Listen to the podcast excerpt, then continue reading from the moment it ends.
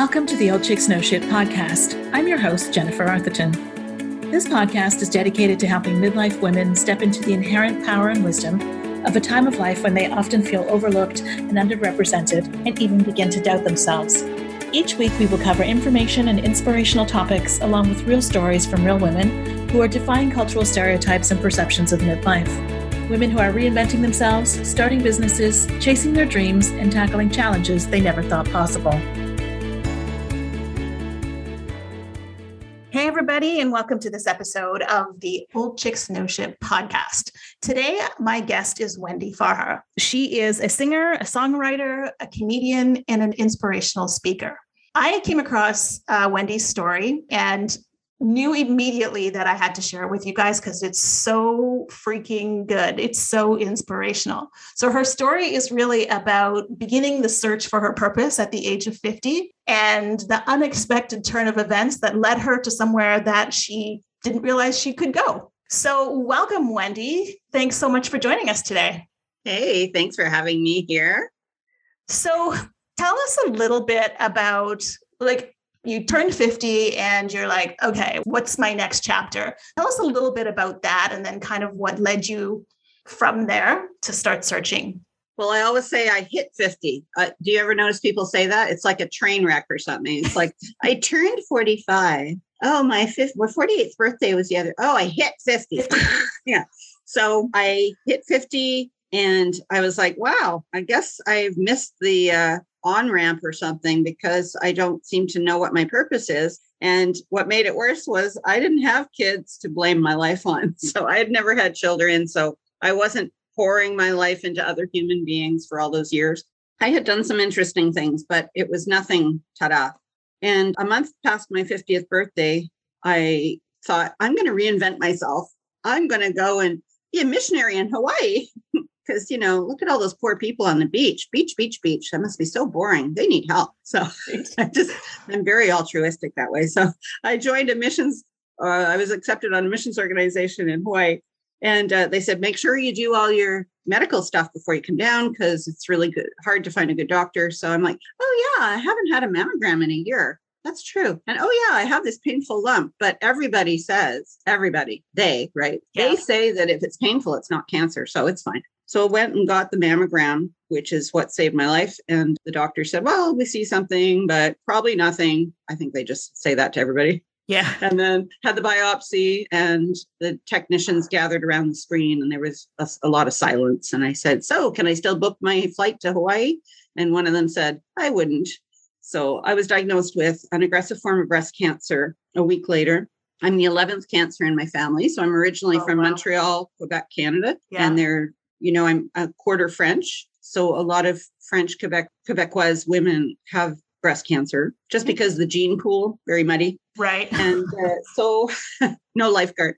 So i uh, in the gene pool. That was a joke. I wonder if that was obvious. Anyway so i got the double mastectomy three weeks later. I called it my corporate downsizing because when i was diagnosed i was diagnosed with clinical depression when i was 40 and I think I'd had a need for medication my whole life as an adult. But when I got on the meds, it really stabilized me emotionally. It was a key in my healing and recovery. But I also started using comedy to keep my spirits up. I thought, you know, mm-hmm. the meds can only do so much. I have to really be responsible for my own mental health. And that's going to be laughing at stuff from now on. Like I go on YouTube and I look at little kitty videos and I like I just like you would go to the fridge and get food, I go to YouTube or wherever on a daily basis, and I do, I look for stuff that makes me laugh. So here I am getting my double mastectomy, and I'm like, going to use comedy. So I thought, this is my double double. And I had my double double, and the doctor was there when I woke up, my surgeon, and he said, You're good. You know, it hasn't spread. And I'm like, Yay, I can go to Hawaii and be a missionary. And so he said, Yeah, we'll see about that. Came back a month later and he's like, Oops, we made a mistake. Oh, it spread. So we said, I'm really sorry, but we're going to have to hit you with everything. It's aggressive. So 28 sessions of radiation, 14 sessions of chemo, wow, five other surgeries, minor and major, and a year of a drug called Herceptin, which is a hormone therapy. And then just, um, so that was 2009. I just finished my 10 year oral medication a couple of months ago. And so I started the chemo, and my oncologist called me in and he says, Yeah, it looks like there's a spot in your lung and your spine. So breast cancer always goes to the brain, the bones, the lungs, the liver when it spreads. And he says it could be metastasis. And I'm like, oh, okay. So how do you cure that? And he's just looking really awkward. And I said, do you cut it out? Or he said, no. I said, oh, it's not curable. And he said, no, if it's cancer, if it's not curable, but it could be just shadows. I said, okay, so when do we find out? He said, two years. I said, are you freaking kidding me? He says, yeah, because when the medication and the treatment is in your body, it will if it is cancer, it will work on those spots and it will keep them at bay. It will uh, keep them maintained or shrink them. So he says the only way we can know is after, after you finished in a year and a half, then it takes another six months for all the treatment to get out of your body, brings you to two years. Then we rescan you. And if those spots are growing, it's cancer. If they're the same size, they were just shadows, like a mosquito on the x ray. So I came oh. home and I thought, I am not going to waste two years of my life worrying because so how do you get though from you know when i read that part of your story i'm thinking when somebody gives you kind of this indefinite diagnosis that you may or may not be curable like you may or may not be dying to yeah. you get to this place where you're like okay i am not going to spend what time i have left in fear like what was kind of the um, the mental was it a, like an immediate switch for you or was it like a bit of a process of it's my faith you know i'm a, a person of faith and i looked at my theology and I said, okay, like I believe there's an afterlife. And mm. I believe because I'm a follower of Jesus that, you know, that's the outcome. So I better make sure my actions match my theology. And so if that's true, I mean, if it's not, okay, you know, I go into the dust. But uh, if it's true, then what do I have to worry about? And right. that's literally what happened. I said, you know, if I go, the problem was not if I died, because I thought, you know, I do believe there's something better. Right. But what if I live? Like, I got to figure out, I got to get my crap together here. And that was the main concern. What if I live? Like, this is life changing. I got to figure out what I'm doing. I can't waste any more time spinning the hamster wheel. I got to figure out, I either got to go around the wheel and, you know, get off the wheel and do something meaningful or just, you know, the wheel's turning, but the hamster's dead. So I have to figure this out. And that was the catalyst that brought me to where I am today. And that's why I say that cancer was the best thing that ever happened to me. Now, I say that with the caveat that I understand this is a hideous experience for some people. I went through it fairly, you know, easily. Uh, there was not mm-hmm. a lot of pain. There weren't a lot of allergic reactions or that sort of thing. So, and my husband didn't leave me. I was married at the time, but I understand that I can't be glib about it. Some people, it just ruins their yeah. circumstances. So, yeah. It's almost like as I'm listening to you talking, I'm I'm thinking it's like here you are, okay, you're setting out on this, okay, what's next journey? And then universe, God, whatever, just lit a big old fire underneath you and was like, hey, Wendy, we're gonna speed this up now. oh yeah. Oh yeah. um, Fast forward. Yeah, because I mean, I think most of us kind of get to this age of, you know, 50s and our 60s or whatever and you know there's these things that we've always wanted to do and we're like okay life is short I better hurry up. If I'm going to do them, now's the time. And then, you know, you layer on something like that is life threatening. You're like, oh my goodness, what life I have left is so freaking precious. Yes. But that was good. Yeah. Because, no, you know, we're beautiful. good at procrastinating. And mm-hmm. now I talk a lot to women and I see this pattern, you know, well, I'm just, you know, thinking about it or, you know, I've thought about, or like, when are you going to move? And so right. you get a diagnosis that you could be dead in two years, you move. And so I don't tell people I live every day as if it's my last. I live every day as if it's my best. Mm. So if I have option one, two, three, and three is the least meaningful or whatever, I'll go with option one. Whereas before, just by default, I would say, Oh, I don't know what to do. I'll clean the kitchen because it gives you a sense of accomplishment and you've done something and you feel good until you talk to the woman who said, you know, I could have cleaned the kitchen, but what I did was I got three more corporate customers today. And you're like, I hate you. Yeah. Hate you. So you have to think, okay, this is my best day. What am I going to do with it? And so the parad it was a paradigm shift. And I thought, what would I do if I lived? And I thought, well, you know, I've been singing since I was a little wee thing uh, I always say Karen Carpenter and Barbra Streisand taught me how to sing because I used to play my little cassette player and sing along with Barbra Streisand, The Way We Were. and um, uh, so I thought, and, then I'd been writing songs since I was 18, and I'd been doing comedy since the, the um, you kind of always doing comedy, but like intentionally doing comedy since I was 40. And I would do a few shows, you know, with my music and and I would throw some comedy in after I, you know, went through the depression. And people said, You're really funny. Like that really works. I'm like, Really? So I thought I'd like to blend all that plus my story which I was getting a lot of feedback. It's like, oh, you're so inspirational. Like I would yeah. be walking to the bathroom with my IV pole during chemo, and I'd say, look, ladies, and look, gentlemen, I'm pole dancing. and then, and I saw them smile, and I thought, oh, that's so rewarding to not only make people laugh, but make people laugh in the midst of their suffering. And then I go, look, if I had two poles, I'd be bipolar. And then I'd go to the bathroom and then make jokes all the way back to my chemo chair. And then this lady called me one day and she said, I'm making a, a movie. It's called Beauty and the Breast, not Beauty and the Beast, Beauty and the Breast. Or if you're shy about using that word, you can just say beauty and the appendage. And so I said, Well, okay, I'm tired and I'm in bed. And she said, Oh, listen, it's about nine Quebec women with breast cancer. Well, currently eight. And she said they're all kind of like depressed and crying. And she said, I heard you have a sense of humor. Should, would you consider coming into my movie? And I'm like, I thought this was some like university student flick. And then I found out that the executive producer was Denys Arcand's wife. Well, Denys Arcand is one of the leading directors in Quebec. So, oh, now I'm interested. So I went and kind of did a screen test with her. Oh, here's my little best friend. Oh, and, kidding she's like, I want to be a star too, a podcaster. And so we did a little screen test, and I talked about how the best way to prep for your mammogram is to take your boob and stick it in, open the fridge door, and then slam it on your boob. And she thought that was just utterly charming. And so she said, I want you in my movie. And I'm like, all right. And you know, that was just amazing. I'm so glad I said yes because the film crew started following me around. They came to my first chemo. I said, come to church, see the see how I get my strength. They all came to church, not too conspicuous, eh? The microphone and the lighting. yeah, really. you know, this tech sitting on the floor while the worship team's playing. And, and it was amazing. And the film, you can get it on iTunes, Beauty in the Breast. There's two Beauty in the Breast. There's one in Asia. That's not me. That's not, you know, okay. I didn't go to China.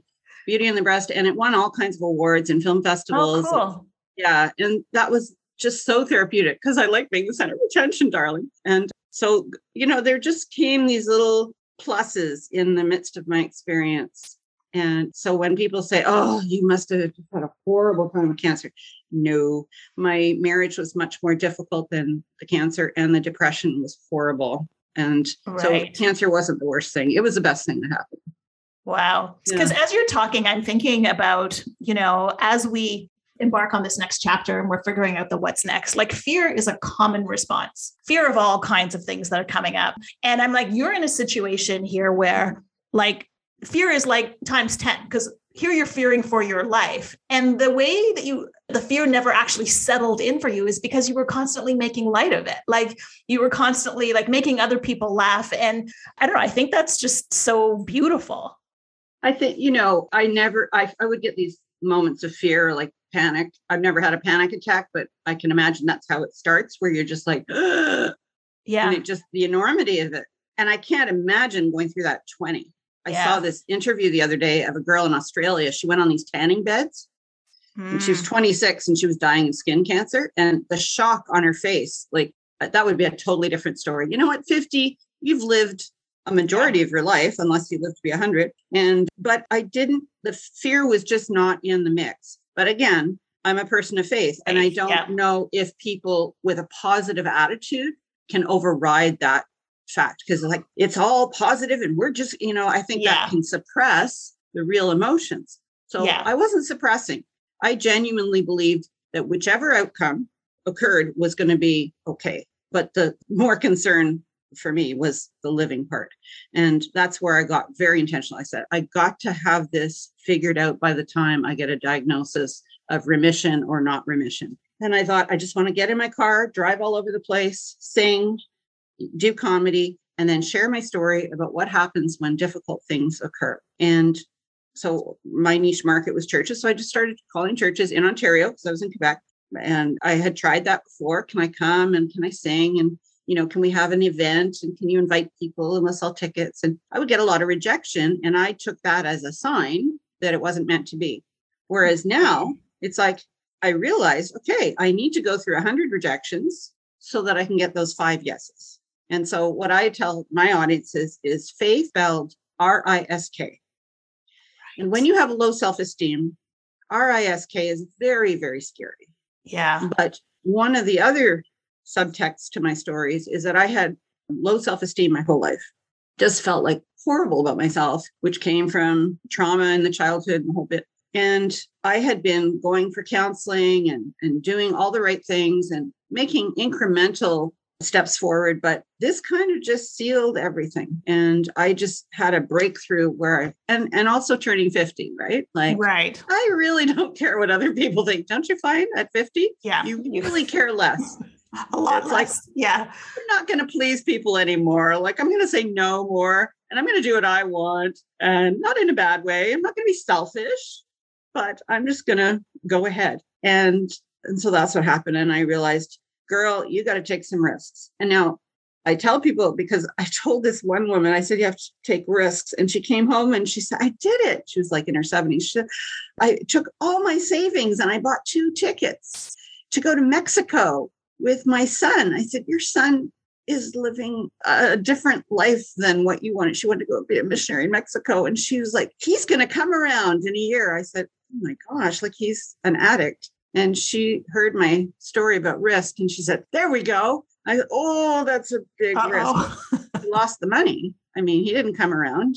And so what I tell women is take a risk, but take a, a measured risk. yeah. You know, you risk every time you get in the car.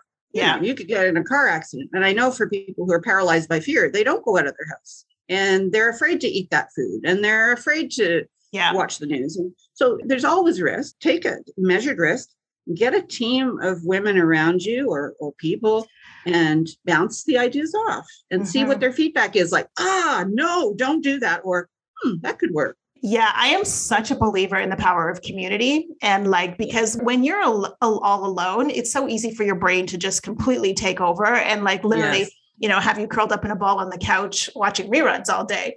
Right. But because you can't see yourself. Right? Right. And then, you know, like you said, you were taking the feedback from other people. Yes. right and bouncing ideas off people and things like that and it's so like there's so much power in community Yes. um, and especially as women yeah. because one of the things i find with you know a lot of you know people in my workshops and my clients and stuff is that they're having all of these like you know feelings of dissatisfaction with their life they're feeling guilty about it and when you open the door for them and you say hey you know what you're not alone there's so many of us in this it's like watching this massive weight being lifted off them because Yeah. we're all experiencing the same thing and nobody's talking about it right Yep. Yeah. Just asking each other, forming a little pod, you know, a group where you get together once a month. You, where do you want to go? yeah Are you on your way? What steps have you taken to get there? Things like that. And and, and a lot of us had very, very little life skills when we started out. My parents, God bless them, they did the best they could, but I got zero information on how to do life. Right. financial, emotional, relational. I had to, and you know, one of the ironies of life is that you become wise and experienced by making stupid mistakes. That's basically the only way you can get there. You oh, you're so smart. How do you get all this knowledge? Uh, yeah you don't want to know. yeah How did you become a financial guru? I be, I went bankrupt five times. So uh, yeah, I started calling all these places in Ontario and got lots of rejection. And this time I thought, I don't care. I'm just going to keep calling until I get a yes. And I, I would say for every, so I do all my own bookings, all my own tours. And for every hundred phone calls, I get maybe five to seven bookings. Mm, Small ratio, but I'm sure you're aware of sales. You've known Yeah. people in sales. That's an average ratio. And I didn't know that years ago. So I thought after 10 rejections, it's like, well, I guess I'm a piece of crap and nobody cares, but I'm just a bad, I'm just a terrible human being. And no, I had nothing to lose, right? Right And so I went into remission in 2011 and boom, I started on the road. And uh, that was 2011. I started touring and I toured right up till COVID. It's 500 events across North America. And it was just so freeing. And then also, I was in a very toxic marriage. So it was just a delight to get on the road. I was alone, yes.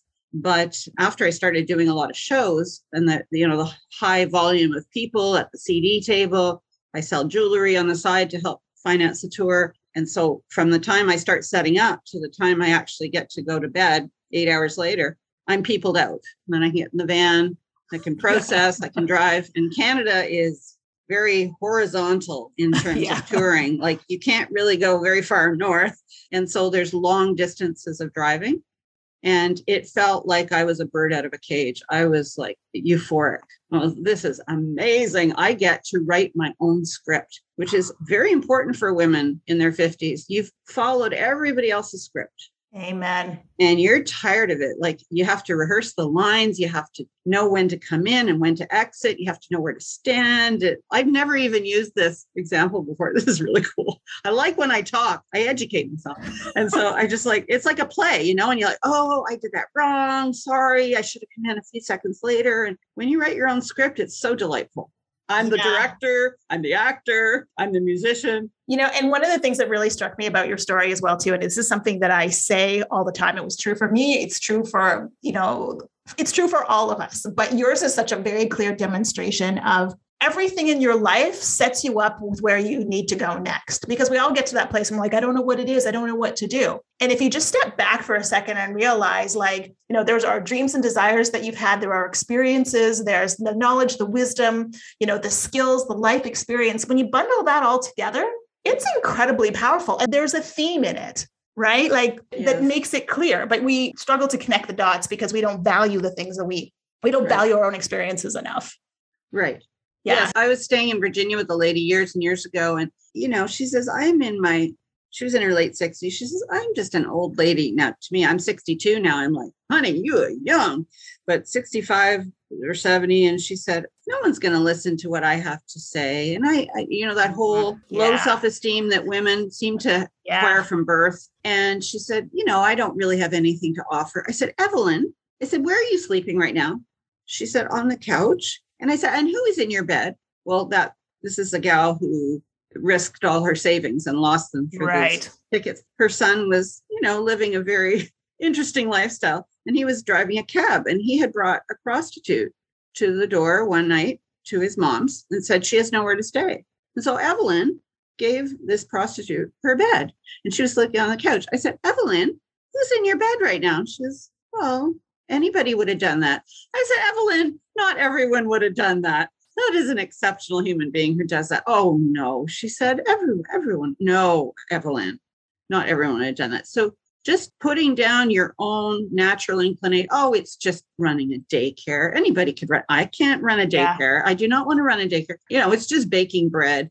I read, I read a story of a woman the other day who raised thousands and thousands of dollars after she came home from Africa by baking banana bread. She said, This cannot happen where these girls have nowhere to sleep and they're getting raped. I am going to bake banana bread and I'm going to sell banana bread until I, and thousands of loaves of banana bread. I mean, if that's what you love to do, do it, but do it with Exactly. meaning, do it with Do- purpose yeah. Yeah. marry it with the world's needs. I saw this somewhere. Your skill plus the world's needs blended Yeah. together create purpose. Yeah. That's perfect. And your purpose has to bring you joy because, you know, like Yeah. you said, you know, sometimes it can be difficult, right? But if you have something that's bigger than Yeah. your fear, Yes. right? Then it can Yeah. keep pulling you forward. Like you need something to pull you forward because Right. it's so easy to get pulled back, right? And and not only bring joy to yourself, but you know, a lot of leading international speakers like John Maxwell, known internationally for his leadership. And he said, you know, it has to benefit the other yes. because it's so Absolutely. it's so North American now to do this. We've become so disconnected from each other. We're not in community. I was um, teaching English, just volunteer in Montreal, and these newcomers would come and say, "Oh, you know, I'm so glad to be in Canada, and oh, land of milk and honey." And one gal said, "Why are those people sleeping on the sidewalk?" I said, "They're homeless." She goes, "In Canada?" Like the, I don't know what they learn about Canada and other countries, but they Right. come with just like stars, and and then you see them starting to wear down, and they're like, nobody talks to us in our building. They pass us, they don't look at us, they don't say hello. And I said, "Welcome to North America, where you came from. You had relationship, you had Yeah. community. Yes, you were poor. Yes, you had war, but you had each other." I said, "Here, you can do your, you can chase your dream, you can climb the ladder, you can make a lot of money, you can buy a house, you can do this, but cost is relationship." I said, Yeah. work on that. Don't lose that. Yeah. There's a term in um, psychological development circles called generativity. Have you ever heard of it?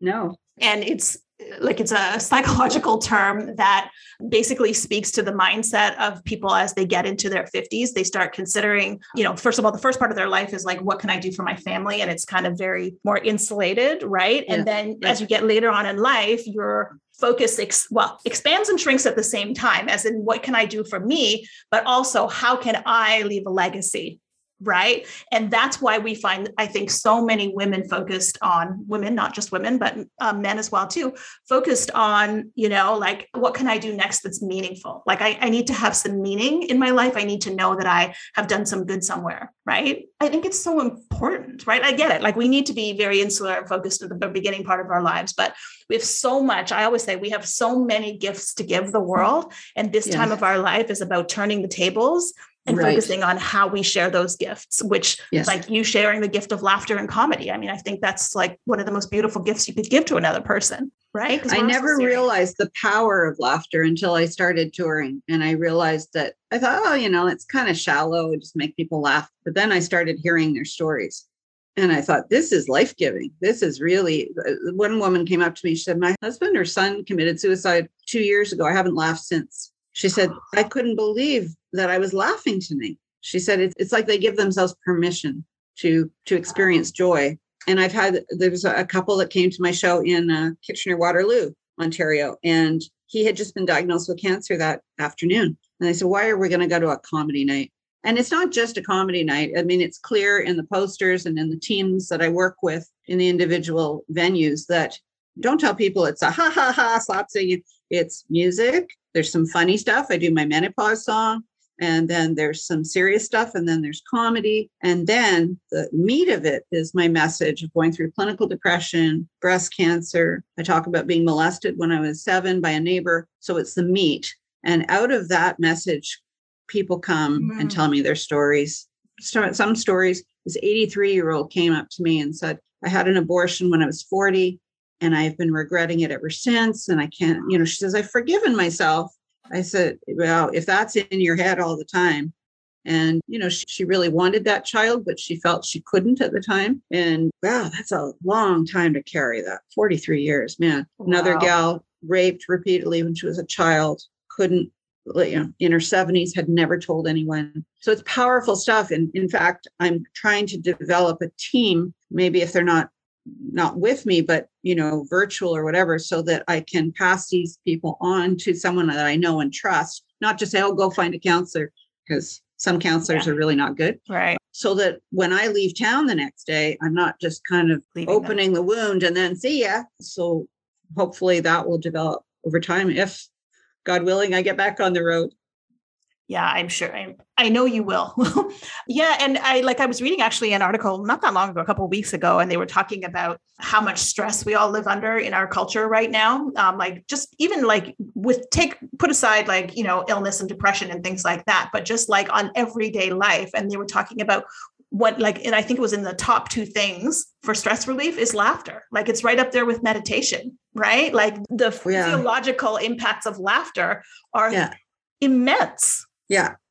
Right. So yeah. what a what a beautiful gift you're giving to the world. I feel so grateful. And you know, there's just something about seeing someone's face like very intense or serious. And then and then I tell the joke and then it goes out and then they receive it and they process it. And then the face just kind of like lights up like a tree. It's like, well, oh, Christmas okay. tree. And it's like that moment is just uh, that's my adrenaline. I'm like, whether it's you know in a small group or just one on one, it's magic. And I I'm just so I feel so privileged to have that ability. It's like the way my brain is wired. I always look for the comedy. I don't know why, but it just like someone says something just totally mundane and I just come out with the zinger and I'm like, where did that come from? It's coming through you. Yeah, like as you were talking, I was literally like getting goosebumps, and I have these things that I call the tears of truth. That when I when someone is in their zone of genius, like it resonates for me through. Like when I watch The Voice, I cry because it's just like. And as you're speaking, I'm having this like full body reaction. Aww. Um, so it's yeah, you are so doing what you were meant to be doing, yeah. and uh, like whether you tour in person or whether it's a virtual thing or whatever happens. I mean, who knows what's going to happen next, but your yeah. journey will continue for sure. I can I can yeah. feel that. Oh, That's thank amazing. you. Yeah. So where can people find out more about you and like your shows and other things that you have going on? Because I know that people listening are going to want to hear more yeah. of your comedy. so I've just been developing a new website. There's not a lot of meat on the bones, but so far got the bare bones up there. It's wendyhaha.com. So the fun thing about me is my last name is Farha. It's Arabic. My grandparents on my dad's side came from Damascus, Syria. And that's how we got the name Farha. And Farha in Arabic means joy. Like, how about oh. that for oh. destiny?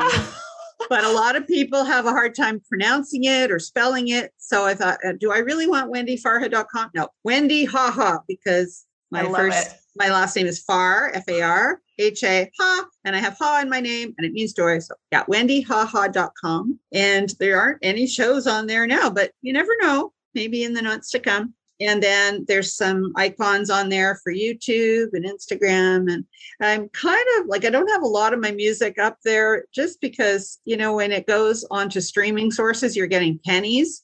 Yeah. And I've traditionally had CDs. So we're just trying to figure out what to do at this point right. because a lot of people still aren't buying CDs. So yeah, but you can hear my comedy on YouTube, Wendy Farha, and there's, you know, the link on my website, wendyhaha.com.